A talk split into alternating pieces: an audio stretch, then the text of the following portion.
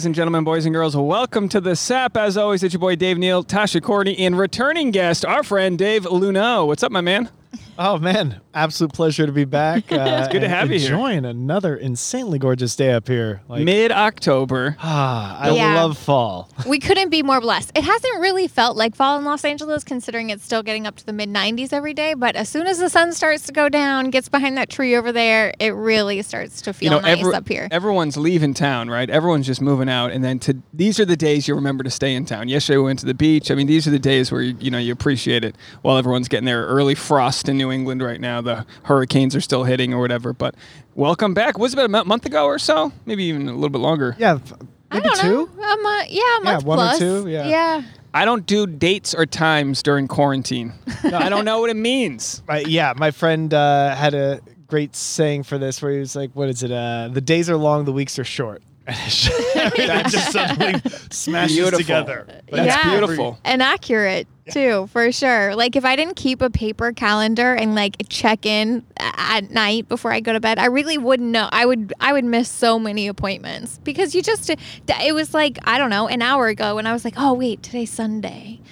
Yes. Got to go back to work tomorrow. Now look, this isn't political in my opinion. Well, everything's political, right? Everything's We're about political. To get real political on this show, Dave, so you better just get on board. Don't scare him away. I was going to ease him into it. Just the tip of politics right now, just to see if it's working. But I do remember in March when they said, hey, just chill out for 2 weeks. Let's see what happens. And I kind of thought that's kind of like what your mom would say, like just like to let you down. It's like they mommed us. They were like, just kind of hang out. If they said, hey, the next 8 months are going to be rough, people would have literally, it was rough already. You couldn't get toilet paper. Well, yeah, it would have been nice if they would have been honest with us. Well, I think you got to be optimistic and think maybe we'll kick it, I don't know. No, but I think like saying like, hey, maybe like everybody, if we don't leave our freaking houses for 2 months straight, we will get to enjoy life again versus everyone does these half-assed measures, and now here we are, and nobody's going to be able to see their families at Christmas time.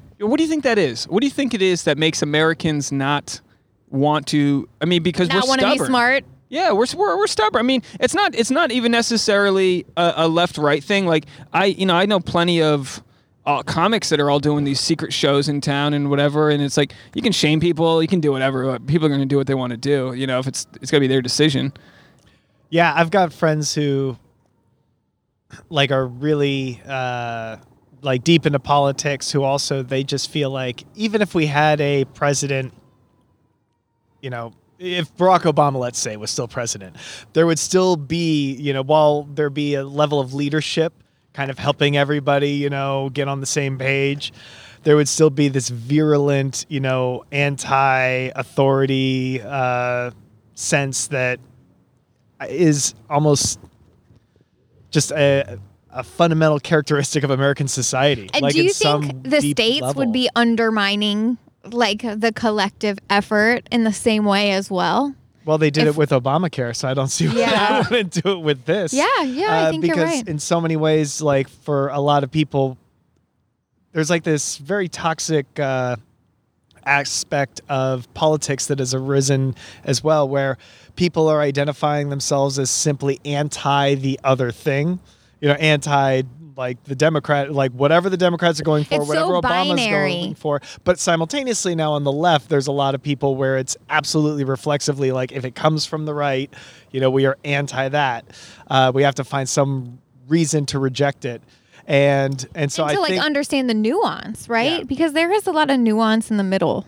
No, exactly. And it's the rejection of nuance. It's absolutely. And I think to some extent, the both sidesism is part of this also rejection, but it's the rejection of nuance from people who want to act like they're above everything. It's this very cynical angle where it's like, oh, well, both sides lie or both sides do this. It's like, well, yeah, but if one side lies 20,000 times, like if the one person lies like 20,000 times in 3 years and the other side lies like 20 times in that same period of time, like isn't there a fundamental difference? Like we've lost the ability to differentiate by degree, to differentiate by quality. Politicians are going to be smarmy and two-sided just, you know, no matter what side you're on, it's just got ramped up to such a level that it's like, well, look, we're not even arguing the same, you know, it's not even on the same battlefield anymore. And the problem that I have is that we're all trying to play this 2D chess in a 3D world.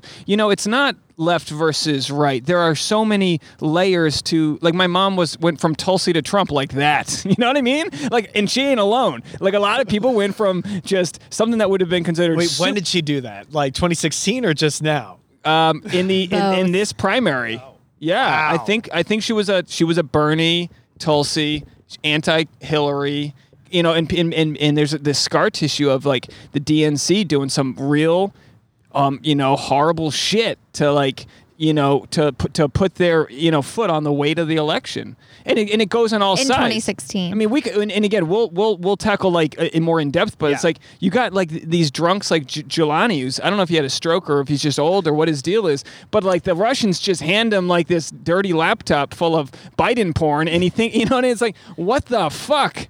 Like, what the fuck? And here we are enjoying a nice sunset, and it could be our last. Like, it's a heavy election. We got 16 days, folks. Is it only 16 days 16. Away? Yeah. Although for me, it's like, I'm like, it's still 16 days away.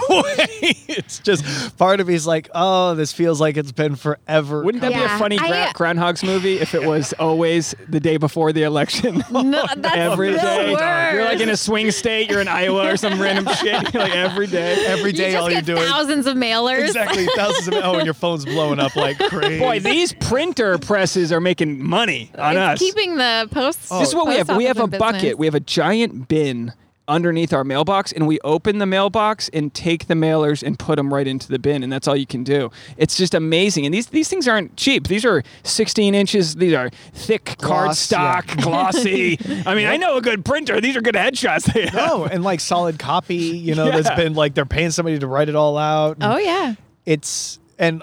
At my place, we have, I mean, you guys are in a, you know, apartment building, so I'm sure you're many times past this, but there's 3 registered voters at my address. There's like 2 units.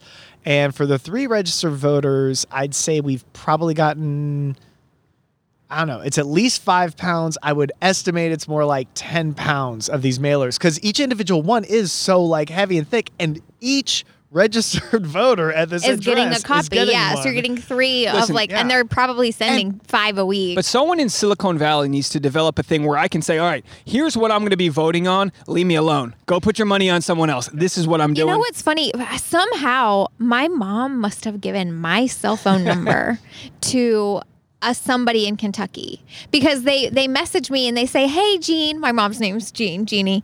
Hey, Jean, blah, blah, blah, voting for McGrath. And I have written them back a couple times and been like, yeah, I don't live in Kentucky. You've got the wrong person. And they say, we'll take you off. But I'm getting nonstop texts. I guess it makes me hopeful that they're texting lots of people in Kentucky. Oh, they are, I'm sure. Like, why? What's happening in Kentucky? What's going on there? I haven't heard. It's our only chance at being saved. Now, David, I want to start positive. So I want to say this. I want to first announce that they found the female hiker in Zion National Park. So they found her alive. I had friends that knew her, so like I had been following this, but she'd been missing for like a week or something like that. She's a mom. She wanted to go to the national parks because she lost her job because of COVID. So just like us and other people, she'd been traveling or seeing the parks, doing kind of what you can do. And they actually, I think like the park rangers had called it off like 3 or 4 days ago. They can only spend so much money looking for someone because people die all the time in these parks. But they had sent drones and they had search parties. They found her. She's in a hospital. So that is a good thing to report. What happened? Wow. They don't know anything about it yet, but they just found this out a few hours ago. It's national news. We have been doing a lot of spiritual work on ourselves because of the quarantine. Yesterday, I was reading about faith. I was reading Wayne Dyer, Manifest Your Destiny. Tasha was reading Marianne Williamson. The law of divine compensation. And actually, we were both reading different... I saw the IG story, yeah. Yeah, we were reading different passages, but it all had the same message because they are pretty pretty intertwined, the two. But I was talking about faith and how everyone has faith. You just either have faith that things are going to work out, or you have faith that you're going to self-sabotage. No, that was in my book. Was that in your book? That was Marianne Williamson. Okay, well, there you go. But that's what it comes down to is like, are we going to have faith that the system's going to work itself out and we're going to reunite? Or is it going to be the opposite? What do you think? Well, if you really want to get into it, it's like... Marianne Williamson says that the universe is self-correcting. So there's no wrong that can't be undone, right? So maybe not in 16 days, everything's going to be better. But, you know, if it's not the outcome that we hope for, that doesn't mean that the universe still isn't conspiring for the greater good, which I think is important to remember. Sort of like the, oh, let's just blow it all up mentality in 2016.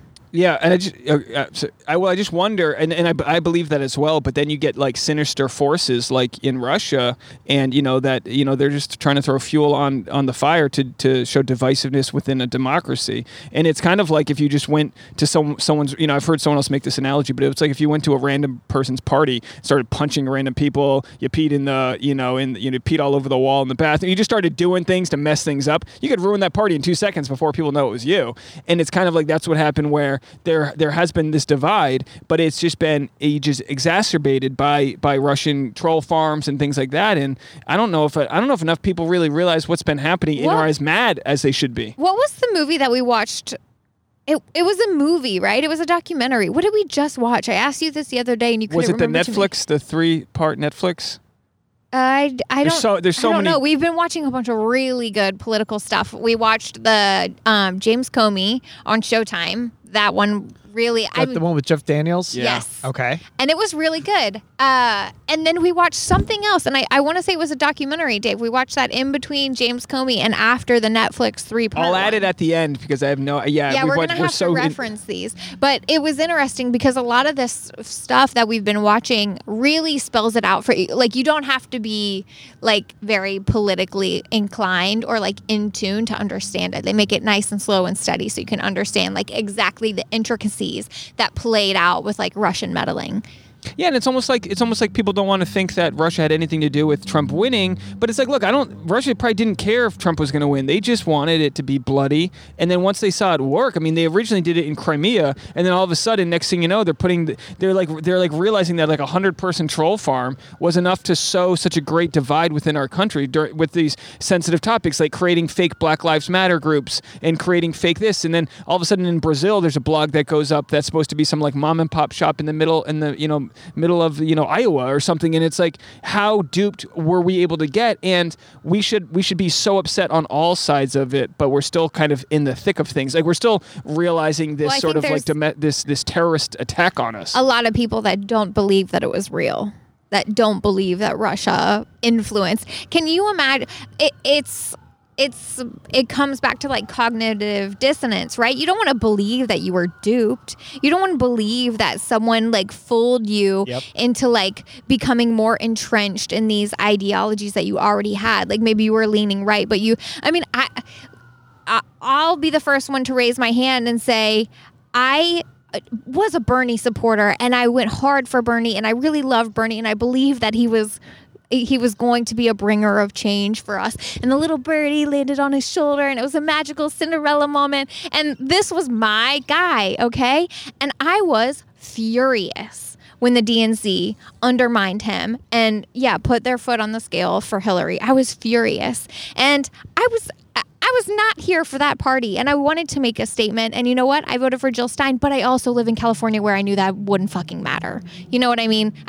Let's be smart about it. If I'm living in a swing state, I'm not going to vote third party, but I felt perfectly justified in doing it here in California because who cares? It's like telling your mom you're not going to eat dinner, but you just ate a Big Mac, so you're like, cool with it. You're like, Mom, I'm taking a stand. I'm full, and I don't want to hear it.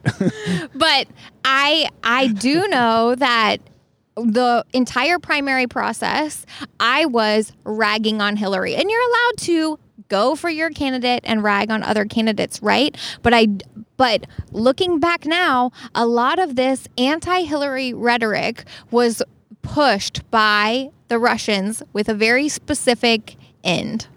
No? Yeah. And maybe I'm not trying to look at the past and blame myself. You're going to have to find this documentary for me because I haven't looked this up. Oh man, we really should. I've heard enough reporting on it. You got to watch this James Comey thing too. It gets into it as well. It's really interesting. I didn't know that they they had intel. They were investigating that Trump was helped by the Russians at the same time that they were making announcements about Hillary. The Republicans in the Senate refused to allow that announcement to go public.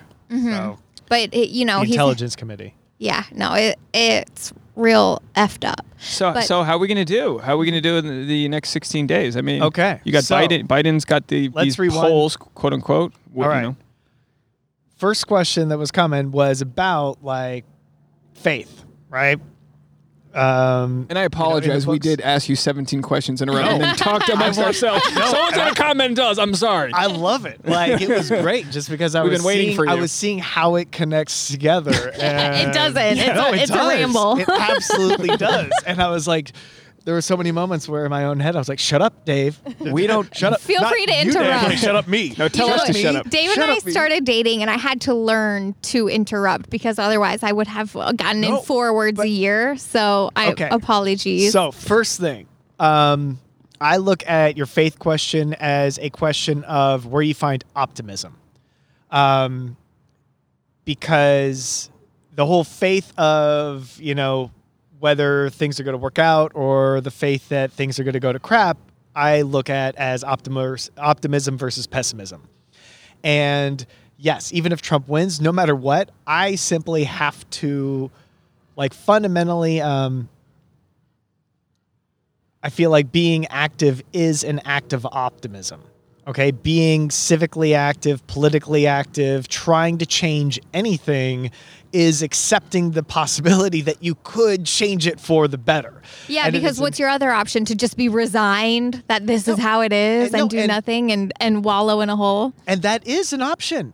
Yes, it is. 100%. That is absolutely an option. Let's not discount that. Exactly. It is. And I think a lot of people have gone there. And I think also it's not necessarily, one size fits all for all of life, all of events, all of everything. You can be optimistic about the state of the country and be pessimistic about the DNC. You could be optimistic about, maybe California and, or the state of the country, be pessimistic about climate change and what's going to happen. But simply, and for me, the biggest fundamental issue that I've had to deal with is, especially these days where it's the more you read and learn and know, the more reasons you have to not be optimistic, to be pessimistic. And so being able to fundamentally remind myself and just come back to the idea of, I don't know everything, which for young me would have been a very difficult thing to wrap his head around. And also that things can change way faster than we can possibly anticipate or expect. Those two things are kind of where I go back to have faith that things can get better. But I definitely do not subscribe to any of the notions of things simply will get better. The arc of history is long, but it bends towards justice, or, it will just get better. It's no, it gets better. If it bends towards justice, it's because people are throwing their bodies against it and shoving it that way. Yeah, action. Yes. Did you turn me down? I did a little bit. Sorry. Why? Well, you have a louder microphone. I didn't realize I turned you that far down.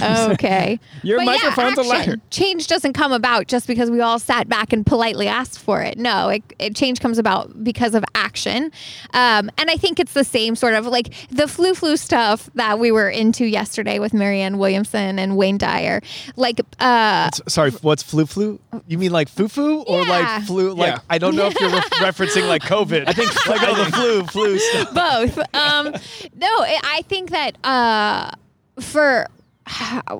I'm just trying to walk it back a little bit. But Marianne Williamson talks about shifting of consciousness. You had kind of mentioned that there is a shift happening. And when you do talk about a global shift, it kind of happens when you talk about quantum mechanics, it kind of happens all at once. It's kind of as soon as you know something, you can't unknow it. As soon as you see the old lady in the puzzle, you can't unsee that old ratchet lady. She's there. I think that and that's what woke is. The real lesson is that our outcomes are affected by our optimism or our pessimism, by our leans towards action or our leans toward inaction, right? But if you see the world in a negative light, you're probably just attracting more negative to you. you. If you're resigned to there's nothing I can do about this, then you're just going to spiral into this dark place.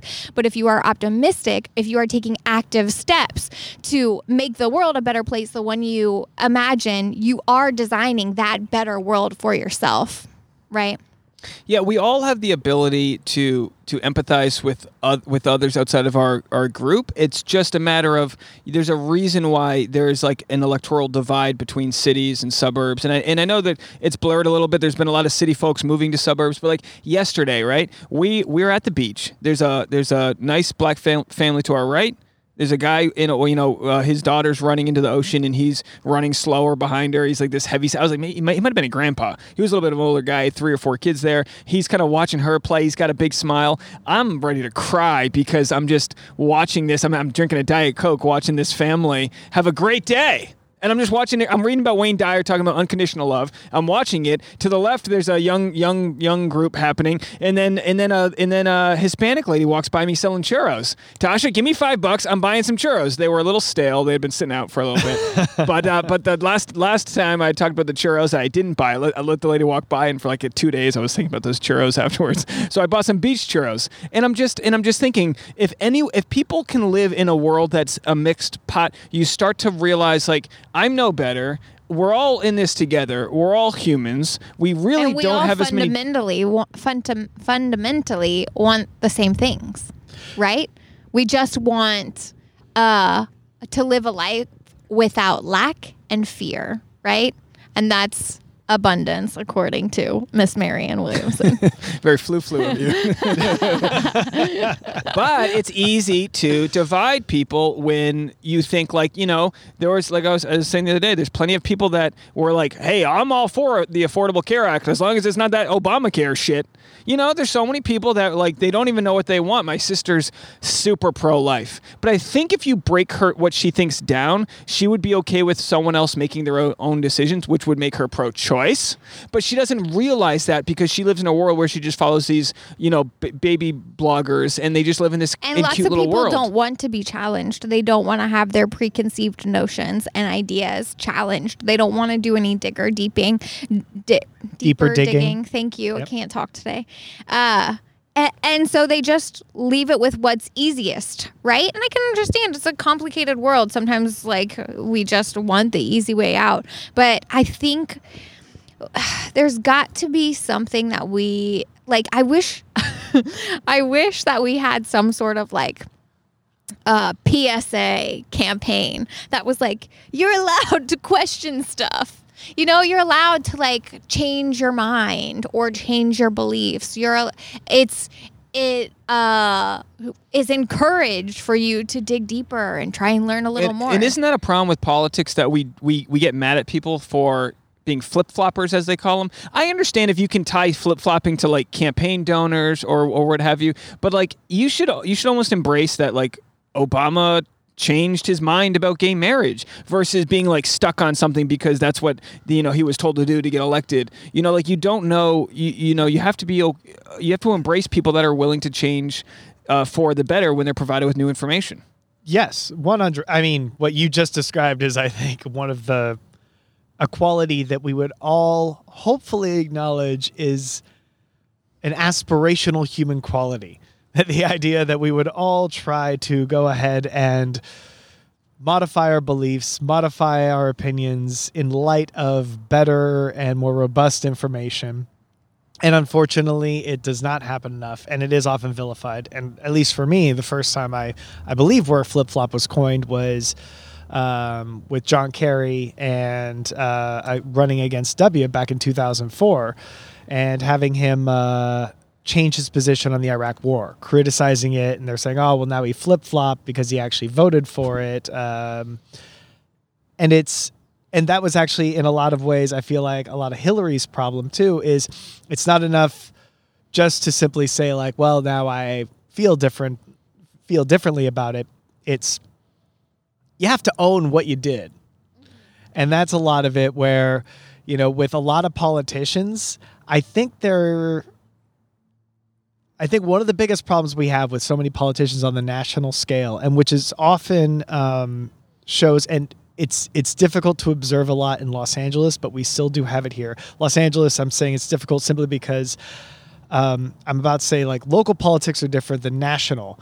But in L.A., our local politics are still for a city of well over 3 million people. So a city itself, which is bigger than, 20 different states at least.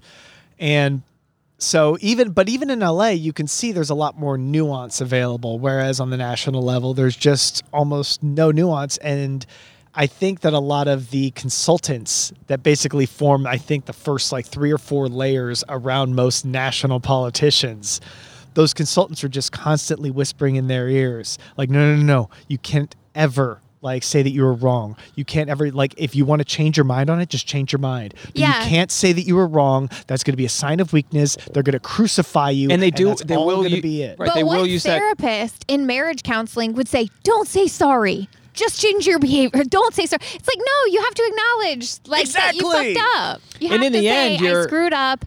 I have changed my mind. I'm going to do better. And follow it with action. The other person, that they're going to be mature enough to actually understand, appreciate that, mm-hmm. and see you as a 3-dimensional individual. And you are an elected official, so you have your constituents, and you pretty much are voting on their behalf. And a lot of times, you're supposed to. You're supposed to, of course. But people their collective mind does change. It'll when we look back on things, the acceptance of gay marriage in the history of things will flip very fast when we look at it. Same thing with being okay with weed. I mean. It's really been just a couple short years. Now, it doesn't mean that so much wrong hasn't happened between mass incarceration. Jesus, I'd like to look at Tasha like, please save me right now. Oh, boy. I haven't even had the second beer yet. Boy. But it's... once you start looking at following the money and campaign donations, I mean, Lindsey Graham, might lose his election right now. A week before he, Oracle became the bidder for TikTok. They donated to his campaign. Are you familiar with any of that? No, I wasn't. Yeah, Oracle was... I mean, I would assume Oracle, given how big they are, donates to most politicians, right, as a lot of those large tech companies do. They're kind of almost agnostic about politics. Right. And I'm not sure, yeah. But his challenger, this African-American guy, I don't know his name off the top of my head. Jamie Harrison. Yeah, there you go. Thank you so much. No problem. Good to have you here. That's why I'm here. I was thinking we should have a podcast, you and I, called Two Daves Make a Right. I'll just say random things, and you'll correct me and lead me in the right direction. Perfect. But yeah, he was up. He's up a couple percentage points in a poll, and it could be a very big flip. And the thing is when, as a country, will we? I personally don't gloat over victories politically. I've been on the losing side of a lot of things I've supported. But I think when you take away the structure of us versus them, put it this way: I'm a Tom Brady fan. Okay, I've loved him for 20 years when he was with the Patriots. I'm also a Patriots fan, but I'm now rooting for Tom Brady for the Buccaneers. If somebody in the Republican Party, if they wanted to put a platform together that I was all about, that was going to help people, maybe an affordable healthcare solution, I would be cool looking into that if that was going to benefit me or my family. I mean, you got to think of the United States as a whole. What's going to help us move forward? Is it some looking into universal basic income when companies like Amazon start running everything and people don't have jobs anymore? Is it going to be like some crazy marginal tax on billionaires? But for whatever reason, we got a bunch of people making $50,000 a year with their arms in the air, upset because Biden wants to put a tax on people making over $400,000. It's like people just aren't educated. It's easier to sell someone on fear than it is on what's going to help them, it seems. Because everything Trump talks about is just fear at this point. They're going to take away your jobs. They're going to tax you. They're going to, send you out. It's one thing. They're going to put Section 8 housing in your suburb. Yeah, everything. Yeah. And it's and for me, as I look, whenever I'm being sold fear, I don't know if this was just studying marketing in college. Whenever I'm sold fear, I go, why are you trying to scare me? Yeah. What are you trying to scare me about? What are we actually worried about here? And usually when you try to sell someone on fear, it's because you don't have a better point. Yeah. No, and I think that's fundamentally one of the biggest lessens anybody, you know, who takes a cursory glance at American politics over the past, you know, over our lifetimes would be able to easily. Because what's Trump saying? Because we all know he doesn't have a platform, and but everyone does. But what's not a fear? Wait, no, everything's a fear. Also, let's not just gloss over that. You said that as in like he doesn't have a platform, but let's make sure anybody listening to this knows he literally does not have a platform. Healthcare's on the way, man. It's coming. He promised it. How many weeks have we? He promised. They were one vote away from overturning Obamacare, and that was, I want to say, around. It was at least 2 full years ago now. It might have been more than that. And he still, they haven't brought out any sort of, you know, replacement plan. We know that it's, you know, complete. They're full of shit at this point, and this is also one of the difficult parts of. The entire analysis about American politics is that the Republican Party has hit a point where, I mean, we were weak enough as a country when both parties were beholden to the citizens that were on different sides, and the divide of different beliefs. That was difficult enough simply because 2 parties is not enough to possibly cover everyone's interest. Exactly. But now one of the parties has basically been completely captured by interests that really have no interest whatsoever in helping people. You're talking about like corporate interests. Yes. Well, and also just like the super uber wealthy, and which is why like frequently it's like why are they going to play on fear and all of these other things? Because typically it's like our funders are willing to go ahead and give us. Like abortion to campaign on, which has been like their number one thing for so long.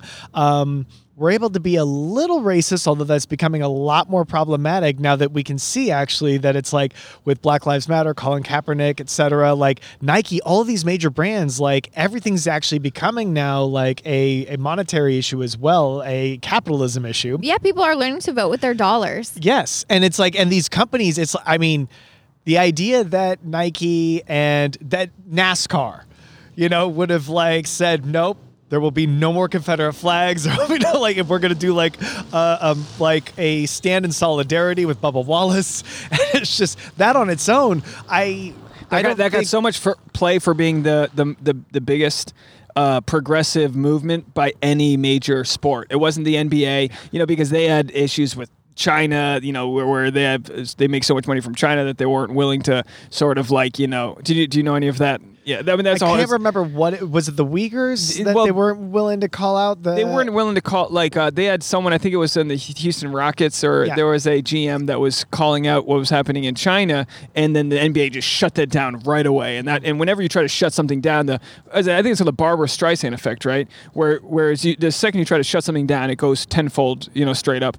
And then all of a sudden NASCAR is like, no, we're not dealing with this shit. Everyone's like, what? NASCAR is the one. Everyone PBR. NASCAR's the one that's going to do a full stop, and they did a full stop on no Confederate flags at events, and I mean that might not sound like a big deal, but this is a new thing. I mean, you can still go to a gas station in Texas and find a Confederate flag. I mean, it's not crazy to think.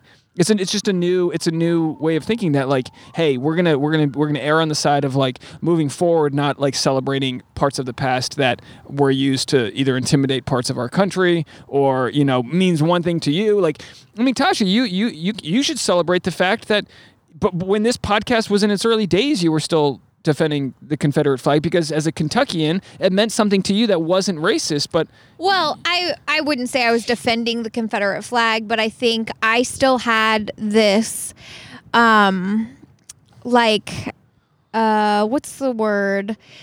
I was raised in a school that, when we talked about the Civil War, talked about states' rights. Right? States' rights. Like, it's very much kind of, you're indoctrinated in the South to believe that this is a part of, that this is heritage, that they gloss over slavery, right?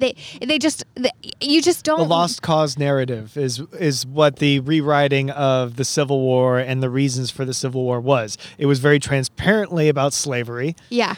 But then, and this is one of the things that in American history is so poorly taught. And that's one of the really fundamental, like, fundamental failures of our society is you can't be a healthy democratic society if you don't have an accurate and a robust knowledge of self, and self meaning the country, your history. It's right. Like, it's like owning an old what's it, old buffet? What's that, old time buffet? Is that what it's called? I don't know. It's like owning one of those buffet restaurants, but refusing to serve the Italian food. It's like you got to give people the chance to try, taste their palate. And with education, it's like, how do you have faith that people are going to progress and become enlightened when every single generation can and might be restricted on what they're going to be taught? Well, it's interesting because it's whitewashing, right? It's whitewashing of our history books. It's not being honest about like our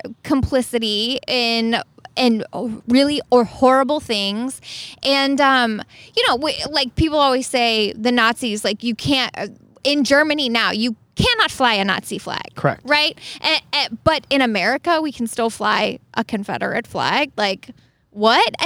And they actively, they talk about the horrors of what happened in World War II in Germany. They acknowledge the mistakes that they made and have actively tried to like put the right foot forward. We have not done that here. We haven't owned up to our mistakes. We haven't even we're not even teaching our kids that, like, it was like my sister works for a like education company. I don't want to say the name of her work, but they write textbooks and materials and CD-ROMs. I don't know. Well, CD-ROMs. This is 95. She's still alive? Scholastic Book Club? What do they got over there? But her company has taken a very active approach in making sure that their materials are accurate and inclusive, especially with Black Lives Matter and everything that happened this year. They really took a very active approach in making sure that minority voices were heard in their company, and where can we make changes and where can we do better. And it's that sort of attitude that I think is going to really empower citizens. I feel like I was done a disservice by getting this like very sort of washed over version of... You got propaganda. Yeah, I got propaganda, just like they did in USSR. You guys have heard the statement, history is written by like the winners. Right, yeah, exactly. The winners. So it's like, who really won the Civil War if we're hearing the South's version of history? If the South gets to dictate the version of history that we end up hearing, in a lot of ways, it's like, wait, did the South not win the Civil War? And they didn't. I mean, if you think about segregation and Jim Crow and, no, they didn't lose. Yeah, they didn't lose. Yeah, they rewrote the laws to. They just made it. They made a different. They couldn't overturn the amendment outlawing chattel slavery, and so, but there was that little. If you've seen Ava DuVernay's documentary 13th, and if you haven't, put that on your list. That's the one we'll have to watch tonight. But it's in the 13th Amendment, which abolished slavery. There's an exception for.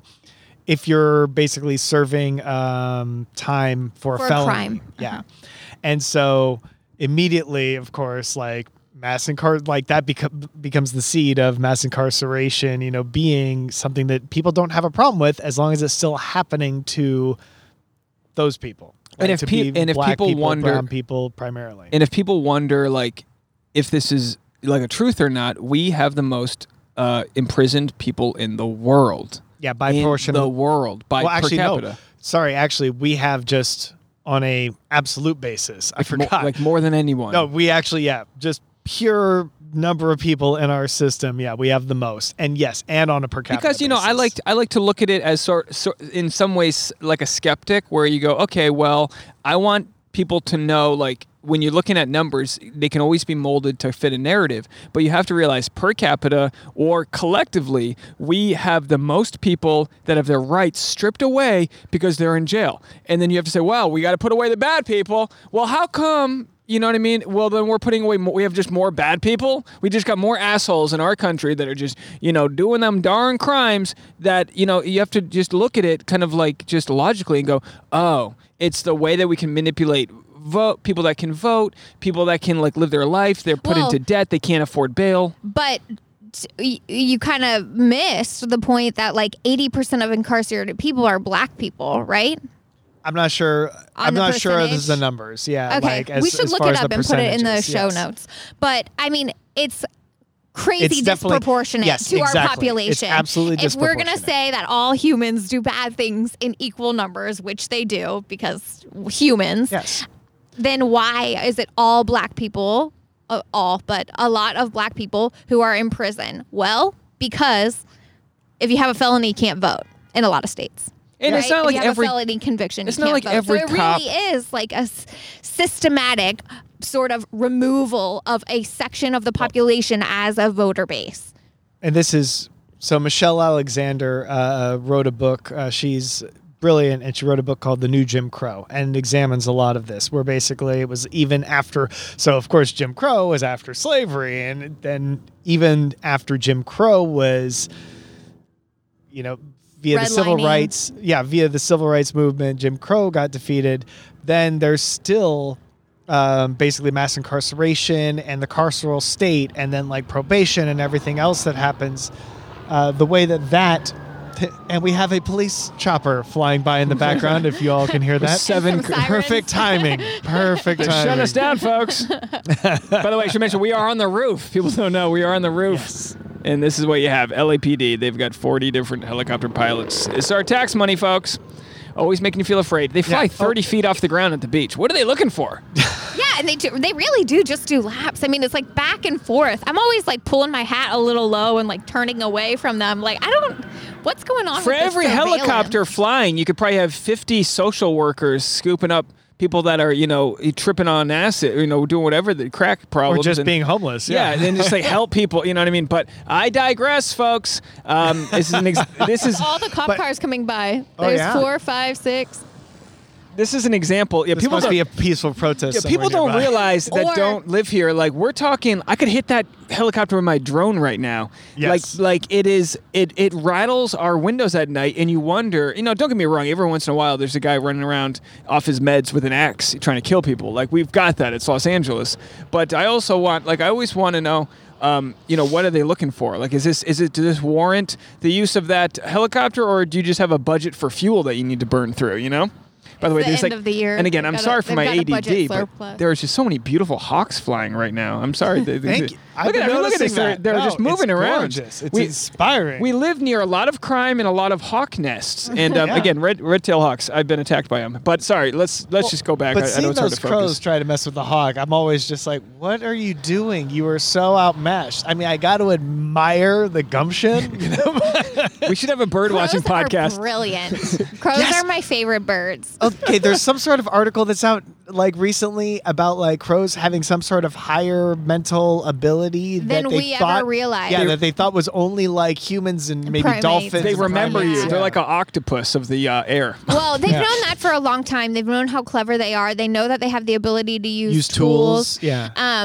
And that they do specifically remember faces. If you are nice to crows, they will be nice to you. Like there's plenty of like instances of like crows befriending a little girl and like bringing her ribbons and stuff that they like find, right? That are like sparkly and pretty. And if you're mean to a crow, the crows do not like steal you. Like ribbons. If you're a farmer, right, who's like shooting crows like around his crops, no, those crows will fuck you up. But whereas these hawks, like look at this hawk over here. I mean, these hawks are just vicious dinosaurs. No, they're not. They're dinosaurs. They are literally raptors. They are air pirates. They just come. Look, that guy's just floating around waiting for some squirrel to come down, and he's just going to mess you up. Anyway, folks, you guys don't care, but that's just a slice of life. We do have, I mean, for a major metropolis, we have so much wildlife here. We went hiking the other day and saw a bunch of deer and, you know, coyote running around, and these hawks are attacking me. It's amazing that the police chopper and that, or like, and the hawk are making the same like little circles over prey. The similarities are striking. Our listeners are probably like, "What the fuck is happening over there?" We're like on shrooms. Are we doing politics, or are we doing David Attenborough? The hawk flies above the LAPD. Oh, we watched that one too. The life Our Planet. Or what? Yes, Our Planet. What? Okay. Yeah, the Netflix version, or. Or no? Or was it Life on Our Planet? It's a movie. I don't know. It's his mission statement movie.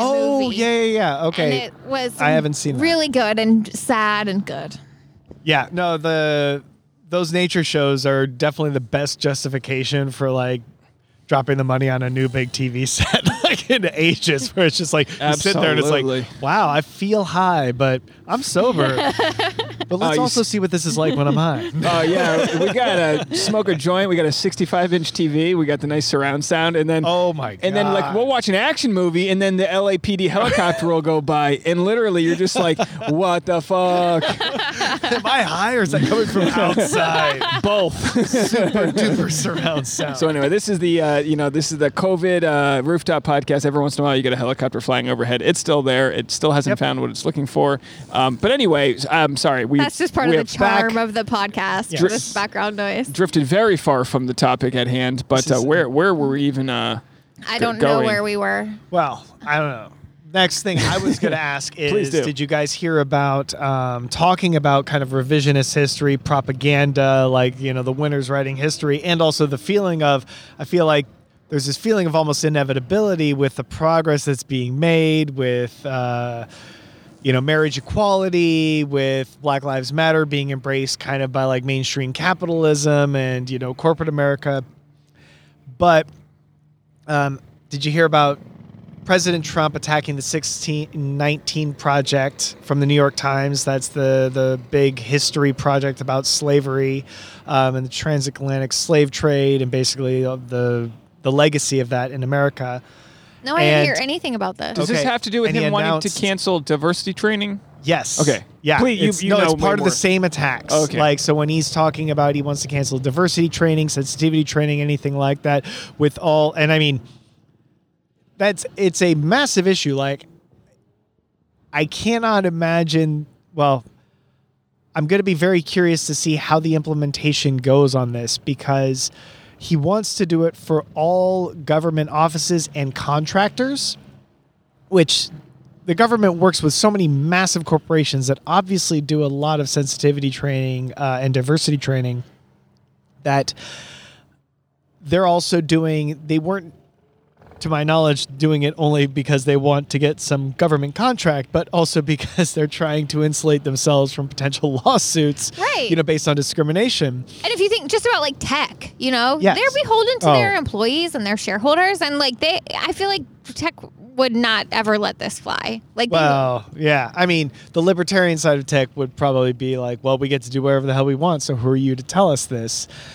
But there's also other parts of tech who, on that same libertarian front, might be like, why the hell am I in another one of these diversity training things? I can do my job, So there's definitely I'm not sure tech is super woke. Okay. As far as if you look at, gender, race, diversity, like it's in tech, it's just not genders. Good. Okay. Yeah, period. Absolutely, especially if we're not just focusing on gaming, which is its own problematic industry. But with Trump, what he wanted to do was he wanted to launch basically the response was, it was the 1776 Project or something like Project. And so, but, just basically like, okay. And the best, I think it was The Onion, but like it was so perfect. Like the joke about it was simply that the headline was 1776 Project can't come up with ways to make American history like more propagandistic, I guess, or like more like propaganda, which is in so many ways like very accurate when we all look back, I feel like, on what we learned. I mean, I was in tons of great history classes, but I think back on I didn't learn much about like post Civil War, like Reconstruction. I feel like we blew over over that. Yeah. I picked up a book by chance when I first moved to Los Angeles just to fill time at a used bookstore that blew my mind on like post, like on Reconstruction specifically. Wow. Yeah, I love how you just fill your time. That's awesome. Well, not anymore. Now I just watch Netflix. Now I'm just a slob. There is like Jordan Peterson was actually trying to develop a curriculum that was more like just information people need to have, and was because he had worked in, you know, I think the University of Toronto or whatever college it was, and they kind of were trying to censor him. And, you know, there's certain colleges where, you know, they were getting like Marxist, and then there's other colleges that, you know, you're getting protested for speaking at, and there is the internet. There is the ability for all of us to decide, hey, this YouTube channel gets it right. So who's going to be out there and like share the information that everyone wants? We don't need textbooks. We need free-flowing information. We need people that aren't funded by this side or that side or the other. And I'm sure that exists, and it just needs to take root. But there needs to be this conversation amongst educators that provides information, you know, because there are textbooks that can only fit so much info on the page. So not everyone has, you know, this some racist imprint in them. It's just a matter of like, well, are we studying European history, or are we going to study this history? But we do need textbooks, and we do need educators. We need, I'm not in this area, but I know some people in this area. If you go to schools in particular in different parts of the country, the principal's ideology is going to, and the supervisor's ideology and the school board's ideology are all going to trickle down into what the teachers are allowed to teach. Yep. So, we've all seen the headlines about, like, you know, a teacher who had maybe a Black Lives Matter T-shirt or something else, like in a classroom or on a Zoom call, like, you ended up getting suspended, right, because of emails from parents or whatever. Yep. Now, let me ask you this, because I consider myself, I don't want to put a label on what I am, but it might come from my self-expression as a comic, but I do value the idea of freedom of speech. And I do understand that doesn't mean hippie. I can't get, but it doesn't mean I can't get fired for just saying some crazy shit. But we have gone from just writing into someone if you don't like what they, you know, their opinions are, to trying to get people fired for everything. You know, so how can we justify, like, I mean, because the YouTube that since you've been on the podcast, we had a few things go viral. Over 3 million minutes watched. What? Crazy. Yeah, it's been crazy. Thank you, whoever was watching.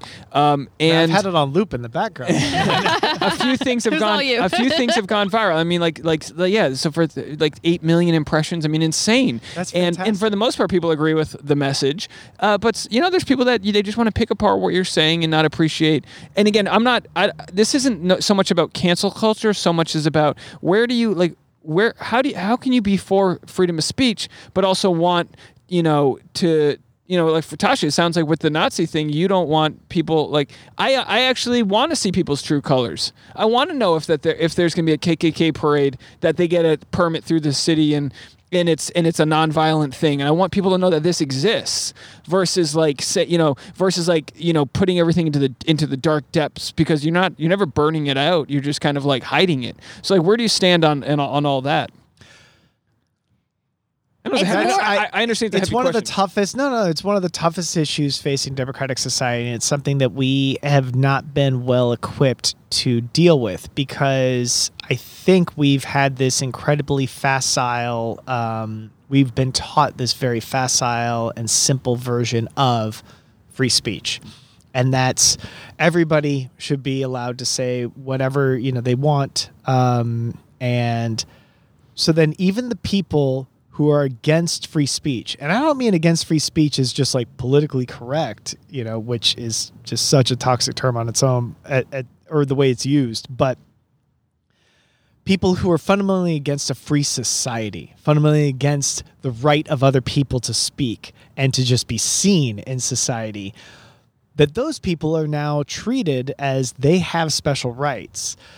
And that starts to become very difficult where, for example, like if you say there are no absolutes, there always has to be an exception except this rule.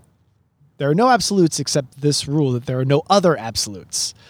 Okay? And it's the same thing with a free society. It's like, okay, we have to be free and we have to tolerate everything except people who would fundamentally attack the free and democratic nature of our society.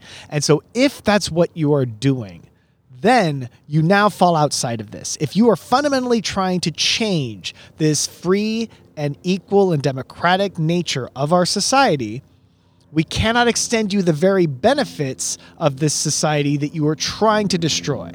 And so, and this is the kind of thing that I wasn't equipped with, like, growing up. I feel like fundamentally, like, when you grow up and, you know, like, at least where I did, like, this nice white little suburb where everything, everything becomes much more of an intellectual exercise.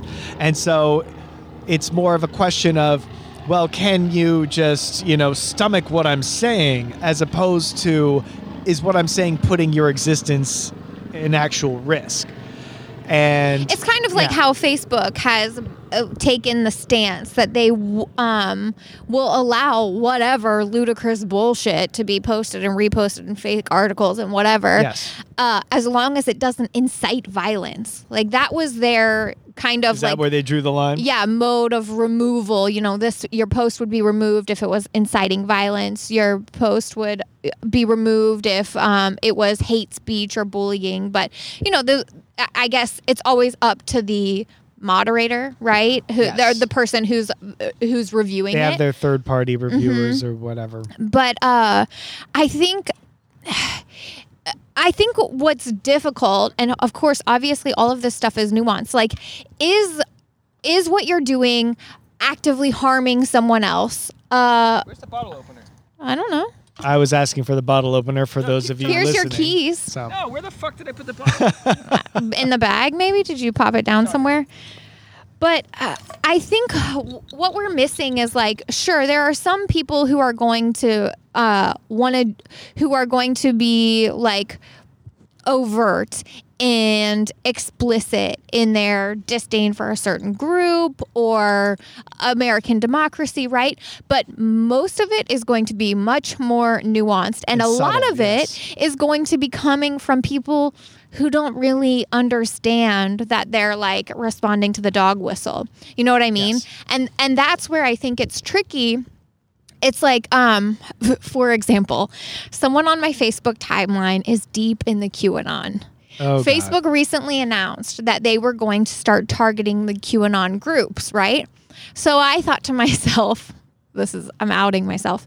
Well, maybe I can start reporting some of these posts, and the original post, you know, if it's a repost, will get taken down. You're Karen in training right here. I can't with this QAnon stuff. I just can't. Normally I just live and let live, but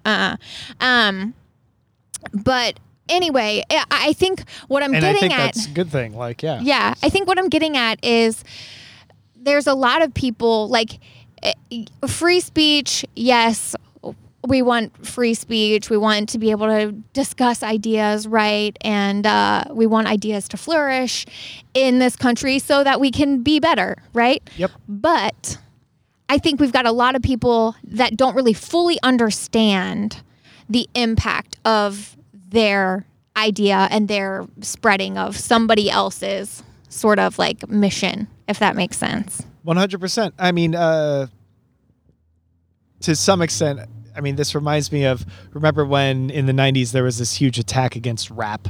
We're like, oh, all the rap lyrics are the reason why kids have guns, and, you know, like, there's, like, this violence. And then it was video games. Yeah, and the rappers were kind of like, fuck you. Yeah, exactly. Like, this is some bullshit. Whereas there is an actual power to ideas, and there is a power to the spread of ideas. And, for example, when we're saying, like, oh, I just want all these ideas to be out there, I want people to just be able to go on YouTube, and then I feel like Dave, you had said something along the lines of,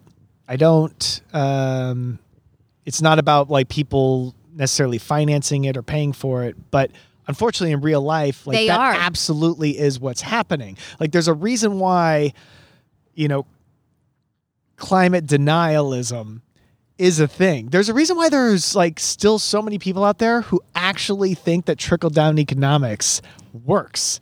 Because PR firms and think tanks designed it this way. They literally, they pick strategies like abortion, pro-life. You know, they pick strategies that they know are going to like inflame people, right? They've spent tons of money. They've done lots of studies knowing that if we push this, we are more likely to get the outcome that we want. But also, and you're talking about different ways to potentially make dishonest and manipulative arguments. But on top of all of that, you know, the same when cigarettes, like when we knew already that it's like this causes cancer, emphysema, you know, birth defects, like this is horrible. Of course, the industry then went, well, we're going to go ahead and hire our own scientists and they'll do like 80 studies. We'll release 4 of them. You know, and so the ones that paint us in the best light. It's like when I talk about how you can find numbers to fit your narrative, and it's like Mike Pence was talking about how cigarettes don't cause harm in the early 2000s. I mean, this is relatively new as shit here, and I had just done this whole video about how the leading cause of conditions where people die of COVID is obesity, and how we have got this huge problem with it. And, you know, there's scientists that have been paid by sugar industry and dairy industry just to say, like, we're not the problem. Sugar's not the problem. Coca-Cola paid for that. Oh, my gosh, the dairy industry is paying for it. And it's like, Jesus Christ, what are we doing here? And this is happening under our eyes. And we're finally coming to terms with, like, the fact that people can be bought. You see that, like, if Trump doesn't get what he wants from Fauci, he's going to get it from the herbologist, you know, over there at GNC is going to tell him what he wants to hear. And he's going to, it's like, where does the buck stop, you know? I think that just most people, like, our news, when it comes to us on Facebook, doesn't come with a disclaimer. The study, the website where this paper is published that shows that smoking is perfectly fine, doesn't say paid for by Marlboro. There we go. I'm glad you got that one, because I was like, I don't think I could do this one. I wanted to ask you a question before the sun goes down, because so a lot of our listeners and people that watch the YouTube follow The Bachelor, because I talk about The Bachelor, I do recaps. We use The Bachelor franchise as a way to kind of pick apart human dynamics, in the sense that everyone who watches knows the sort of who we're talking about. So it's like having a common denominator.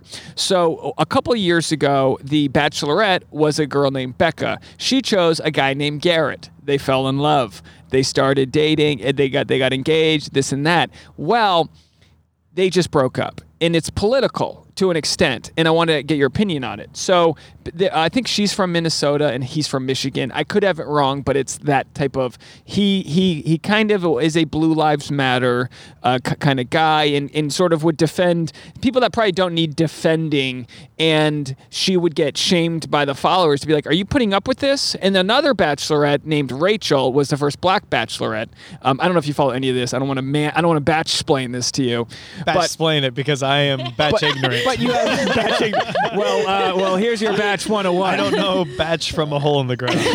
So Rachel Lindsay is a lawyer, and she is the first black bachelorette, and she's kind of got a lot of weight on her shoulders to be like, Becca, you can't be fucking with this guy who's going to just like try to silence these other movements and try to make an all lives matter comment when we're trying to make a black lives matter. So the question I have is, are we past a society where you can date and marry somebody who has, you know, vastly different political beliefs? It used to be. Yeah. Listen, there's a difference between having differing political beliefs, like, oh, I want my taxpayers' dollars to be spent on this and I want it to be spent on that. There's a difference between having like different political ideas about things that don't harm people. And so if you have different political ideas around things like who is deserving of health care, should kids be kept in cages, should black people be allowed to be killed by police indiscriminately, then I can understand why it's not going to work. Well, Dave, let me ask you this, because sometimes as a lawyer, right, you got to take the side of something you might not initially agree on, or argue for the sake of arguing. How would you, could you defend somebody who's like strictly a Blue Lives Matter person? You know, they're flying the defend them how? Well, just like, because for me, I'm someone who could go, all right, well, maybe he's not the smartest guy. Maybe he comes from a cop family. Maybe he sees that most cops are good. But just like all lives do matter, we know that all lives do matter. There's a political thing when you say all lives matter that you're taking a side that's like that's away from the movement of Black Lives Matter. Yeah. So Blue Lives Matter, you know, I don't know. I mean, I don't know this guy Garrett from A Hole in the Wall, but he's a camo wearing kind of dude who might be a low IQ, happy-go-lucky guy who's trying to defend his uncle who's a decent guy. Like, you know what I mean? So I wonder if is there a way to accept someone's political beliefs if you know that they're just not there yet, but they're a good person. Oof. Yeah. So that becomes, I guess, like you're just kind of tolerating someone. And I mean, and to like, it's really difficult. And Tasha, like what you were saying resonates perfectly. And in fact, there's a James Baldwin quote. I'm going to probably get it wrong, but it basically is like, we can agree to disagree except where our disagreement is rooted in my right to exist, you know? And, you know, as like one of the most amazing American intellectuals, you know, of all time, like he had so much to be able to like say and enlighten. And he gets really to the heart of what I also think you said very clearly, that a lot of our disagreements now, they are fundamentally about, what rights we're all entitled to, how we're equality. Yeah, how we're allowed to be seen and treated by society and by our peers. And so in some ways, and we've all had, I feel like where everybody could kind of resonate with is you have those relatives. You know, it's like you've got that grandma, you've got that grandpa. You've got those friends on Facebook. Yeah, I'm just like, I'm so close to the unfriend button. Somebody. No, it's like you can usually ditch that person, but it's like if it's somebody who's like, okay, this person's going to be at Thanksgiving and Christmas or, you know, at Hanukkah or Kwanzaa or just where, like at they have to be at my graduation from, you know, like high school. Otherwise, it's like they are going to throw an absolute fit. It's going to be drama in the family when I don't invite them to the wedding. Exactly. Yeah. No. And that's and that those are always the kind of moments where it's like we all have to do what we can while simultaneously like, you know, having compassion for ourselves. And that's where it's... And having compassion for them, too. I think that's the tough part. And when you ask this question, it just kind of makes me feel sad. It's like a response that happens in my chest because I realize that not a lot of people are ready to take a deeper look at stuff. Not a lot of people are ready to stretch their minds and have their beliefs challenged. Well, Tasha, do you think that this guy, you know, just using them as an example, do you think that without the pressures of society, you know, without the pressures of like their little fame that they have, do you think he could have come around and been introduced and actually joined a good platform if it wasn't for people saying, you liked the photo of the guy throwing the Hispanic baby over the wall? Like it was like memes like that. Like he would like the what would people are hyper-analyzing all of his like. So people go this guy and he goes, well, what'd you expect? You just picked this guy up out of a deer hunt rally. Yeah. Or, I don't know if that's. But it's like, what did you expect this guy to be? Like, we all have the same genetics, right? And it's just like, where you come from informs a lot of who you become, right? If you don't leave your hometown, if you're always in your same sort of bubble, those beliefs in your bubble are going to inform your beliefs. So was there a case study that was missed where he could have graduated to a position of going, you know what? All lives do matter, but I understand the point here, and that's why I'm willing to put that aside. Like, yes, cops matter. We don't want cops being killed, but I understand that this is more about the unnecessarily killing of black youth. So for Blue, like just to jump in quickly, Blue Lives don't exist, all right? And so that's one of those things like, it inflames an argument when somebody misappropriates a slogan or an argument like that. They literally commandeered it for the purpose of inflaming. Exactly. And I'm with you on that note. And it's like, no, because you get to take off your uniform, whether you're white, black, whatever. If you're a police officer, one, you chose to put on the uniform. And then two, every day when you go home or when you go out or when you go out, whenever you want, you get to take it off. And you're no longer a blue life, you know? And yeah, so when you show up to the neighborhood barbecue, maybe nobody knows you're a cop because you're wearing your street clothes. Yeah, but exactly. They got the mustache still. You can't just grow a mustache. It's taking me 2 months to grow a mustache. You're a plumber. We went to a plumber's mat. We went to a friend's wedding last year, and to Josh's wedding, and some of the people at our table, we really got to know them. Tasha got to meet a bunch of my fraternity brothers. They really are great guys. And I introduced my roommate to his wife, and they're Blue Lives Matter people, and they are great people. They live in a suburb in Massachusetts. They're great people. So I empathize with knowing that, like, you're not there, but it's not where the denominator's not common yet. You can't do the math until you have a common denominator. So you're arguing a very common sense point that blue lives don't matter because you're not a fucking Smurf. You're a cop, and that does matter, but you're not your job. So I understand that, but they're not arguing on that point, so it's almost like we haven't got to the point with everyone where we're on the common denominator. Here's the thing. Yeah. They're just misunderstanding a movement and being cool with misunderstanding. Or being defensive.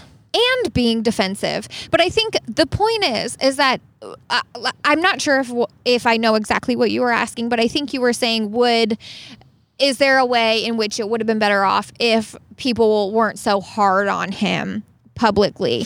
And everyone's on their own timeline.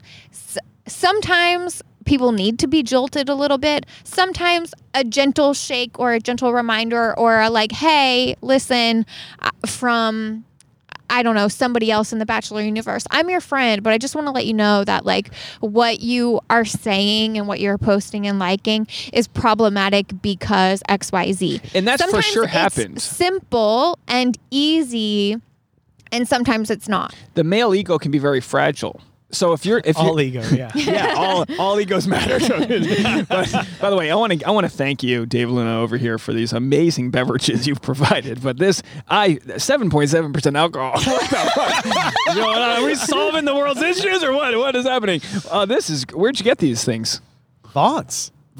Brought to you by your local Vons. You could have told me you just came home from Berlin and I would have believed it. I was a Vons person, and Dave just decided he didn't like Vons anymore and now wants to go to Ralph's all the time, but Ralph's has been letting him down tremendously on every grocery run, so I'm going to convince you to go to Vons. Ralph's has the self-checkout, which I used to hate, but I don't like to wait 38 minutes to go buy some bananas. Actually, this Vons has a real issue with not having enough. I know the QR codes stands. Of avocados. I'm weighing things. They're really making me work. I basically work at Ralph's at this point. But I know we're all over the place. Okay, pop an Adderall and follow along, folks. Get with it. Yeah, come on. And we always have you over and we go past sunset. What's happening here? No. Well, this another amazing sunset. But okay, so I have a question. Like, are you getting at, because I actually just had an old high school friend reach out. Are you getting at, like, are these good people still? Like, can I defend them as good people? Because I had an old high school friend basically reach out, and she's talking about, she was saying she has friends who are going to vote for Biden. Like, she and her husband used to be Republican. And then basically when Trump was nominated, they were like, okay, this is a deal breaker. Like, we cannot possibly vote for this guy. And I think they left the party, like registered independent. And this time around, she's like, obviously cannot vote for him, but I'm just not sure about Biden. And of course, in my head, I'm like, shit sandwich or roast beef. Exactly. Like, shit sandwich or something that won't make you sick or kill you. Or but she said, I have lots of friends who are good people who are going to vote for Biden. I have lots of good friends who are good people who are going to vote for Trump. And I wrote back and I said, do you really are they really good people if they're going to vote for Trump? Because this is something I've been struggling with, and it is it's a difficult thing where I start to think back with all the parallels to, like, other times, we're not there, we're not at peak Nazi Germany, but we definitely, the parallels to early days are so similar. And so it starts to really beg the question, like, okay, well, it's a slippery slope. Yeah, nobody sees it happening incrementally. Bakery, like if you were just a baker, like in Berlin back in like 1940, and you were like, I don't really like what's going on, you know, but it's like, I'm also not really going to object to everything. Like, are you a shit person? Like, and it's a great way to look at it, and you have to compare it. Yeah. It's like in hindsight, we're like, well, yes, or in like, hindsight, do those people look back and think, man, I fucked up? Or for example, let's say, you know, our parents, you know, growing up in the 1960s, it's like, let's say we had parents who were in Alabama, you know, or Mississippi when they're integrating schools, and they were kids, and you know, their parents were like out screaming about the forced integration of the schools. Like they were those people in the streets. And it's like, and then our parents maybe went along with it. Now, if you're a kid, okay, it's like, I can totally understand and make an argument that you don't know what you're doing. But at what point do we finally just say like, no, like. If you do the math on that, some of those young women holding signs and screaming at little black girl walking into the school, they're alive. They're grandmas. Absolutely. So can I answer this? Yes, please. So Tasha and I talk about this all the time. She'll be like, oh, so-and-so in your family. You know, she'll see a Facebook post before I do and be like, oh, watch out. You know, like Facebook knows, like, send this shit to Tasha. She, you know, and she won't even respond, but she'll look at it long enough that Facebook's like, oh, she's got an opinion. Tasha's got an opinion. And I'll say this, parents, you know, my stepdad, right? He would give his life for me. He would do anything. He does it for strangers. He's a Catholic. He helps anybody. His company. He's had years in recessions where he's losing money and he's never fired somebody. He's had people steal from him and he still tries to find them work. All that. He doesn't possess the emotional. Or maybe not as an emotional, but he doesn't possess the intelligence to see through the fear bullshit that the media gives him. So he is on, I believe, the wrong side of things. So and he is Solid doesn't do him justice. He has been a lifesaver for my whole family. He has done so much good for so many people that he will go down as. I mean, he is the core catalyst to who I am today. When I was growing up as a quiet guy with a single mom, that all of a sudden he could brighten the room and know everybody, but he's just got the AM radio station on the wrong channel. And I think that this is the only point I've gotten to is, and this maybe goes back to what you said earlier to tie it into like kind of when you're woke, like, you know, it's you're there. And these people we will all be judged by our actions. We will all be judged by everything we do, both contemporaneously and by people we've never met, you know, who will just hear of our actions from people we know now. And to the extent we can, we need to, when we can see that there are these wrongs out there and that people are wrong. No matter how good they may be to us, no matter how good they may be to other people we love, and if they are just fundamentally wrong, if we are not speaking some truth to that and standing in opposition to that, then we are complicit. Yes. It's our responsibility. And as, you know, carrying that burden of responsibility, we have to be able to discern which approach is going to be best in this situation. And you're Great not point. Always going to be successful, right? You're not going to convert everyone that you talk to. But nope. I do think you have to be brave enough to have a tough conversation from time to time. And this is not like, none of us feel contempt like towards these people, right? Like we have compassion for these people, knowing that they're tragic. Older. I think you said tragic or something that's similar to that before. Yeah. It's just sad. It hurts inside because you know that like these people are this way, not necessarily by any fault of their own. No one taught them how to understand social media. No one taught them how to like be able to discern between like what's a real news site and what's like a knockoff news site. When you grew up and anything that was on TV was trustworthy. There were three networks, and if Tom Brokaw told you something, damn it was trustworthy, and if it wasn't, that would be a story on the front page of the newspaper. Yeah. Tasha had a great way of describing OAN network as like it was like an eagle coming on the American flag or something. It was just like a patriot fucking I don't know. But it's like some people don't check the URL and they don't realize it's a .. And some people mistake production quality for veracity, for like trustworthiness. Whereas it's like, and once upon a when, like, oh, the production quality of something actually did mean that there was enough money behind it that maybe fundamentally you could think this is trustworthy. But not anymore. Yep. Because we know for a fact that the Russians put lots of money into making things look Fox legit. News they got a great Adobe, they got a really great Photoshop skills. This was a high level production. They were not cutting corners, right? Fox News. You're absolutely right. But you've got, Well, and I have, for me, like, what's weird for me is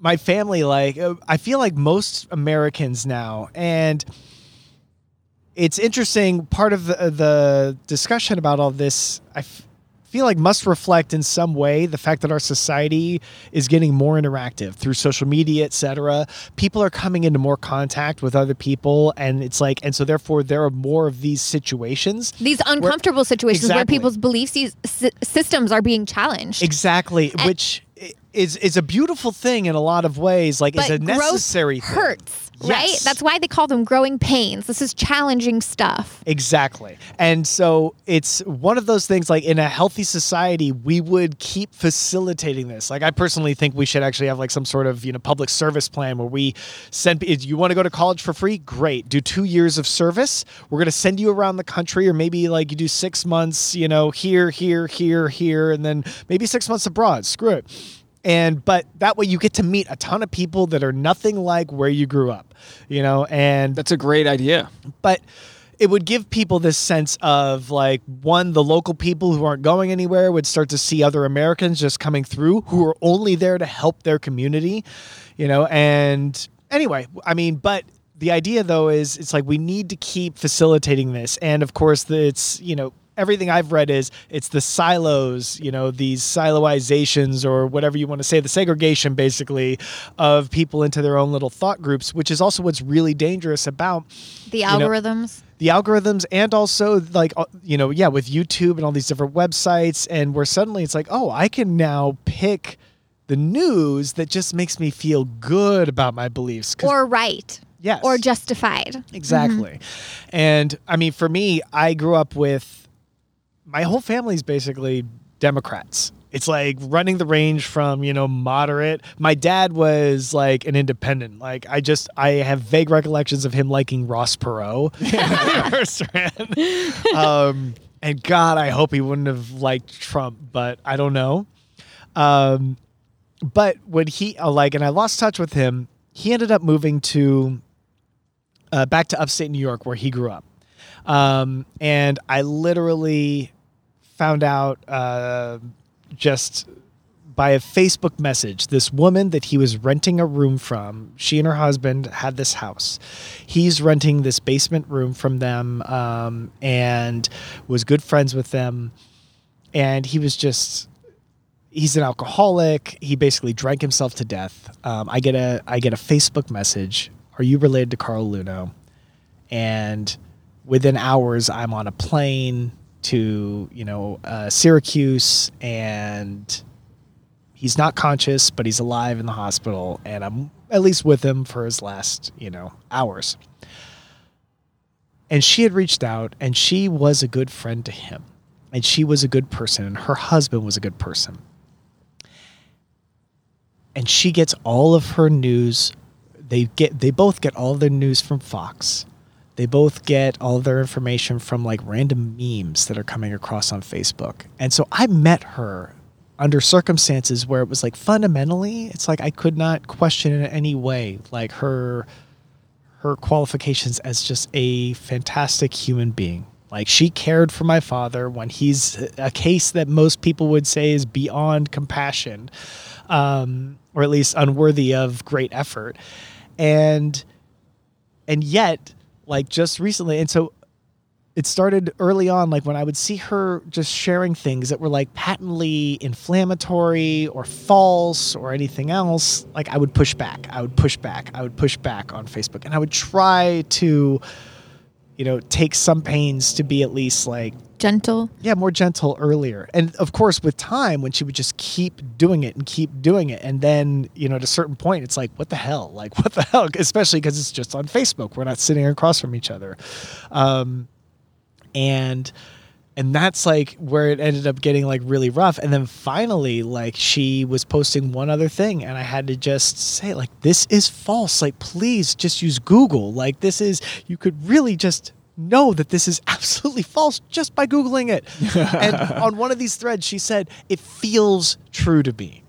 And that's for her was absolutely the most important thing is it's like, it made her feel good and consistent with how she looked at the world. And I literally, like in one of my comments was like, why do you seem to want to hate me and other people like me on my side of the spectrum? And also her and her husband, like former union, her husband actually is still current union, like Rust Belt, I mean, Syracuse like area. And I mean, just basically like people who really paid their dues and who I think feel fundamentally betrayed by the Democratic Party in a lot of ways, who were Democrats back in the day. They're the stereotype of what I feel like we're told all Republican supporters are, where, you know, most of them aren't. But And honestly, just don't have, you know, diverse enough like life experiences or circles of friends. And so finally, she literally unfriended me, like when I pushed back on one thing, like the umpteenth thing, the thousandth thing. Yeah. It felt true to her. No, and it absolutely did. No, and she sent me a text where she was suddenly, it was like all caps screaming about like, I've unfriended you and go be with your terrorists in Antifa and just, I mean, and she literally and fundamentally in her head, the vision of what she thinks reality is. And this circles back to what we were talking about at the very beginning, where it's like, you know, how people see things and how people are getting their information and what our visions of reality are. As she sees the world, it's like the way she's going to make decisions is fundamentally a danger to all of society. Because you know, she doesn't want to type it on Google. She doesn't want to confirm that her news source is real. Yeah. She doesn't. Well, but she might not have the resources. Like, yes, the resources exist for her to type into Google, but she might not have the resources within herself to do investigative search. Well, but also it's like, and at a certain point, my question is, it's like, okay, at what point do we just, you know, every human being is redeemable, but it's like, at least for the short term, it's like if she's acting like if somebody was so high on drugs that they thought every person around them was like, you know, some sort of mutant or alien that was trying to, you know, kill them. Then they're a danger to society. Exactly. The police will come and they arrest the guy who's waving around an axe. Exactly. And so it's like at a certain point, like what's really scary about this is where we get our vision of society, where we get our information, where we get grounded in reality to the point that we're able to take action, can be something that ends up, you know, making us, by a lot of definitions, like clinically insane almost, where it's like we're perceiving things that don't actually exist and we're reacting to those things. And so therefore, in a way that then puts the rest of society in serious danger. And regardless of, it's like, okay, you are a danger to yourself and other people right now. And without making a judgment of, you being a horrible person, we need to at least say you are a danger to everybody and you need to not have power. Right. But then you need to not be deciding who has power. Then you get into should everyone have the right to vote, which is a really interesting conversation that we've had. Yes. But also, I would disagree. Okay, well... lots of smart people would disagree. We're going to go till sunrise at this point. No, please, let us. I do want to say this, that it means so much to me to hear you talk to this person and feel like you've failed communicating to them, because all we do on this podcast is talk about effective communicating. And talking to my mom, my stepdad, people that are very close to me, and I go, well, Facebook, you can't always, communicate. We went home 6 weeks ago, and I was in the room with a cup of coffee, and I couldn't communicate. And I had to realize they're not changing someone else's vote. They're choosing something that they believe in over maybe their son's opinion on things. I come in from California. I've got this bias thing, but I was the same way in New York and Boston, and, and my sister's got a close-minded. They've got sort of a view that, like I said, they've punched into this AM radio station, and that's what's on the dial. They turn the car on, and that's the news they get, and that's where they're at. So they're great people. They've overcome so much. They've learned a lot, but I need to realize the progress. If you want, a progressive should worry about the new people.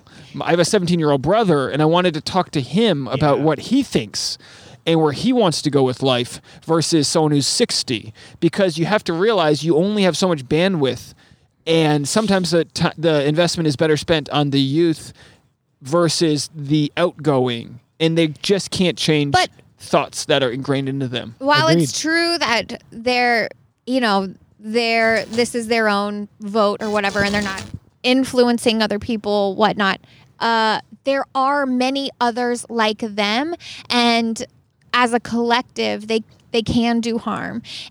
But here's the important thing that I think we kind of missed, that I don't want to gloss over, is that this is why we need compassion for these people, because it's not them, it's they've been brainwashed, right?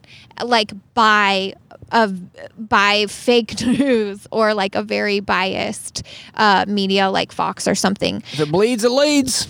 Well, I posted something on my Facebook recently. I mentioned it once on the podcast before about like, where do you drop your parents off for deprogramming like they used to do back in the day for cults? Because that was a thing. And I do kind of think that like, we sort of, as a collective, as a society, need some. Like a summer camp? We need some deprogramming. Can we just, press the reset, do a hard reset? Today's archery and social democracy. Totally. I don't know. It's hard when somebody's so entrenched in their beliefs. They've been spoon-fed. I mean, all of this stuff, it really is designed to just, reinforce your beliefs in a way that a cult would. And so, I want to have compassion for people who, aren't able to dig themselves out of that hole. And we try to leave little breadcrumbs and say, hey, reminder, you can do a quick media bias check on Google and see if this site that you're posting from is right-leaning or left-leaning. Well, nothing. You can't trust anything these days. Well, but you can do a little research. It feels true, though. But it feels true. And the whole you can't trust anything is kind of also... It's a cop-out. Back in the beginning where it's 100%, that's a cop-out. It's if one thing is wrong, 50% of the time, the other thing's wrong 0.1% of the time. It's There's a big difference there. and what's I think the toughest thing to balance is... accountability with compassion, where it's at a certain point, it's I have to hold you accountable for how you're being, because if I let you slide, I'm betraying all of the people in my life that you are trying to marginalize, and not necessarily because you're, for all the compassion I can give, it's you're a sick person, but you're still doing stuff that's going to hurt all of these other people in my life, if not, and by proxy, if not directly, me, myself. And so there will need to be an accountability there. And at some fundamental point, it's there's, those conversations, have to happen. But there needs to be a rapport in order to even be able to start to breach. Begin. Yeah. Mm-hmm. Now it's gonna kind of sound weird, but it's like a they tell people if you're being sexually assaulted to start like listing off facts about yourself and like humanize yourself. They tell you like say like you know like I'm on the lacrosse team. You know, they tell you to literally say, like talk to somebody so they realize that you're a fucking human and not just a piece of flesh. And that's kind of like what you're talking about when it comes to like humanizing people and realizing that like look, I with my with my sister who's kind of posted about some decisions that are would affect they were like, she posted something that was like, look, regardless of who wins, we should all just try to love each other. And it's like, no, I've got friends that that the Supreme Court will strip away their rights, and they're the gay and there's certain people that like literally can't benefit from the privilege that you have that says like, let's all just be friends no matter what. And so it's important to like bring people information that's like, hey, I've got a buddy like who's trans, or I've got this or that, and you kind of take your world into theirs and kind of be like, hey, you deal with it, because look, it's not just as simple as we're all just going to get along. There's a lot of people that aren't like us that have a lot at stake when it comes to all of this. I this is a sidebar. Let's think with a little bit of optimism. I this time last year, I knew Donald Trump was going to win. I knew it. I didn't want to believe it, but in my 4 years ago. Yes, 4 years ago. Sorry, last election cycle. Yeah. You were a little late. 3 years. Tasha elects him every year. No, no. 4 years ago, in the run up to the election, I knew Donald Trump was going to win. You did? I told you this 1,000 times. I didn't want to believe it. I had hope that he wouldn't, but I really thought there was a good possibility that we were going to have a president, Donald Trump. This time around, I'm starting to feel a little more optimistic. I'm starting to feel like, I don't know. I don't want to jinx it, but I'm a little bit excited. And what I've been seeing in these past couple of days is high-level Republicans jumping ship. You were talking about you were talking about accountability, and all of the sudden we have a lot of Republican senators or whoever distancing themselves from this sinking ship a little bit. And I wonder, will these people, will they face accountability? Right? Probably not. Probably not. But they should. And this is one of the toughest things for us, and one of the reasons why we repeat so many of these mistakes. Yeah. Death spirals. Is because the coordinated money is on one side, and as long as what they'll do is the faces will fall away in shame, and then, potentially 10 years from now or 12 years from now, people are going to be like, oh, remember Donald Trump? I long for the days of that dignified statesman, like they do with George W. Bush now. You can understand when you're comparing the two, you're like, well, that seems like a freaking dream. No, right? Exactly. And that's what's so terrifying about it, is that our memory is very short, and our knowledge of things as they're happening is typically very superficial in this country. And so in order to hold somebody to account, you need to undo both those things. You need to have a longer memory and deeper knowledge of things.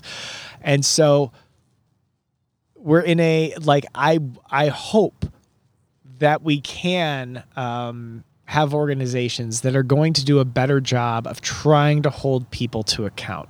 Because for far too long, we've had way too many of the same people that are just one or two layers behind the scenes, pushing a lot of the same things. And especially the entire Republican Party, what's really scary is they aligned behind Trump so completely. I mean, that even when Justin Amash, who was Republican at the time in the House of Representatives, said, you know what? I've reviewed the evidence. He should be impeached. They forced him out of the party. He's independent now. And I admire the guy. And even Mitt Romney is the closest thing to a pariah they have. Yes, and he voted to impeach just on one of the two counts, not even on both of them. And it's something that, because if we had more than two parties, we'd have a more robust and resilient system. but Absolutely. We don't. And so we need to, within the parties, have more accountability. Now, on the Democratic side, we are finally having some good accountability and some really good infighting happening where the left, where we have the squad, AOC and everybody else, finally fighting and pushing back and taking power. And we have a healthy, robust reckoning happening in that party. There's no signs whatsoever of that happening in the GOP. So hopefully it will. Hopefully they get completely annihilated in this election that from the ashes, some new ideas and people will finally... rise. But if it's just the same retreads, supported by all the same people and puppeting the same ideas, then they should basically be held to the same standard as if they're, the current people who are in office. And it's like, you need to show how you're a clean break. Otherwise, nobody should be voting that way for a very long time. Well, speaking of coming from the ashes, this episode has to end. Yes, it does. I've never had this happen. It is so dark. I've never had this happen before, but all three cameras have shut off. We still have audio, which is the important part. But even the audio just sent me an alert. I have the Rodecaster Pro. We bought this the week the pandemic started. I've never known this to happen, but even the Rodecaster Pro said you are running out of space. It's getting full. Look at that. It says there's 13 minutes left that we can talk. So let's just end this. Yeah. You don't want to just go for it? It literally said you're running. It said you're running out of space. Like, shut up. Wrap it up, Dave. Okay. So very, very, very quickly. Okay.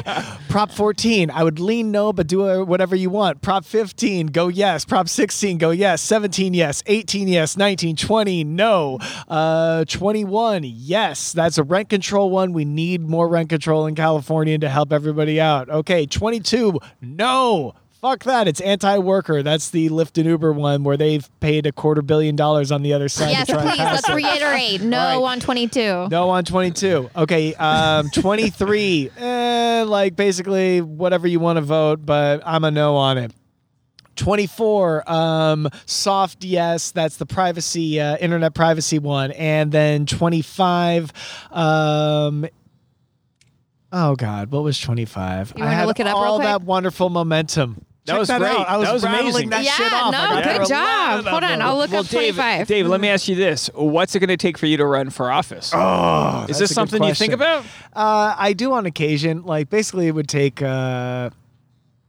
It would take a situation where I thought that I could make a contribution that the people in there can't. And I'm actually incredibly lucky and blessed, with where I'm at, that the people running for offices are really good and they're diverse. I mean, honestly, as a white guy, I ran for California Assembly Delegate for the Democratic Party 3 years ago, 3 and change. And there was a woman who came up to me at one point and I was asking her for a vote. And this is just where you get to help decide the state party platform. And she said, well, I'm going to vote for, diverse candidates if I can. And you know what? And I had to just respect the hell out of that simply because we are in a place, part of me wants to move somewhere, where it's more white, where being white and being white maybe is almost more of a prerequisite in order to get people to just fundamentally trust you and throw you their vote. I feel really good that we live in a place where all of the immense talent that has been completely untapped and excluded from the halls of power is finally really getting a chance to contribute and shine and serve, and because we're talking this is fundamentally a public service that people are doing. And so for me, maybe a change of scenery or if there was just the right opportunity, I would absolutely look into it. But on the whole, we have so many amazing candidates and people running. Nitya, who's running in, I think, actually, your city council district. Yeah, we've been getting flyers for her. She's running against David Ryu. Yes. And, she is fantastic. She is absolutely, she would be probably the most progressive and original and independent voice that the city council has seen in, I don't know how long. I'm glad you just said that, because I hadn't done much research. I was probably just going to trust who the progressive voter guy said. Tasha votes woman if she doesn't know any better. Well, that's her default. Do a little research. I will say that for judges, that's a great way to go, because I will simply say this as an attorney, like, it kills me in California that we still vote for judges because we don't get enough information about democracy. Mm-hmm. Doesn't work if people don't know like what they're choosing. Yeah. You know, it's you can look up, like, you can see their rating, you can see blah blah blah, but you do not have a lot of information. Did you look up that prop? It's the cash bail one. Oh yeah, no. No. Hard no. Okay. And this one, it's a subtle thing because they want to... They're all worded funny. No, but 25. So 25 would eliminate cash bail statewide, but replace it basically with an algorithm to decide whether or not somebody should be held to await trial, held in jail, or just released on own recognizance, which is what we call it in California when you're just released and trusted to come back to court for your trial. For the rest of California, this could be a vast improvement on the current situation where cash bail, which is just a really immoral practice that needs to be eliminated, it could be an improvement simply to eliminate cash bail. But in Los Angeles County, we have had so much fantastic organizing around this issue and really, really good groups pushing for effective and fair and justice-minded changes that we want to basically wait just a little longer on this issue to then have something better than this algorithm that they want to do. And so it's one of those... That sounds very like Black Mirror.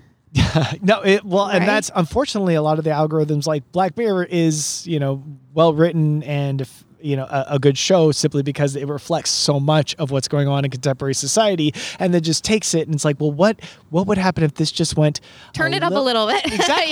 Yeah. Let's just go a little farther. And so for that, it's absolutely, if suddenly a computer is deciding whether or not somebody is a flight risk or not, how many of those, data points that it's, incorporating are something that somebody cannot control because it was where they were born, how they were born, and also happens to align so much with race. And so they're doing a lot of really good work in Los Angeles County on this. And so from everybody I've talked to, the general consensus is the most cutting-edge groups on justice reform, which is pretty much the groups who are pushing this statewide, they're saying, don't do this statewide because then it will limit what we can do locally. If you pass this proposition at the state level, then suddenly LA County can't do something different. And not different as in another version of cash bail, but different as in we don't want to do the algorithm, we want to do a better system. And so...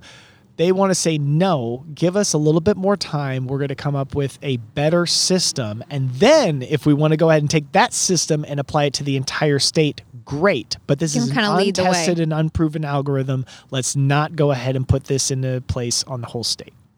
Interesting. Yeah. Wow. Thank you for that assessment. For all of our California constituents, please thank David Luno. Where can people find you? Is there anything you want to promote? Just hit me up on Twitter. It's just LOUGHNOT. That's it. That's the whole handle. Well, will you join us after the election? Absolutely. Okay, we could talk about either how we're fleeing the country or building the resistance. About next steps. Or also, even if Biden wins, we're talking about all of the different ways we have to still push him. Well, yeah, you've got AOC and trying to push that there'll be no cabinet members that are people that have been donors or yes. And that harkens back to just what I was saying. We're on the in the Democratic Party, we're finally having the fight that should have happened a while ago, which if we want to talk about it, in so many ways, I feel like it's what happened was unions were what spoke for the organizations that spoke for the people in America for the longest time. And then as union membership was eroded and declined. And unions were undermined. Yes, and the Democratic Party aided in that. Then, suddenly we had this vacuum.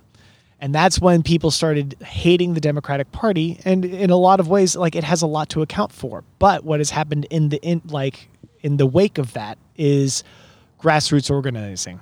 And we have so many amazing groups that are really reinvigorating democracy across our entire country in such a beautiful way that it is really cause to be very optimistic about the future, and to really think that there is so much that we can't even see that we're going to be able to accomplish.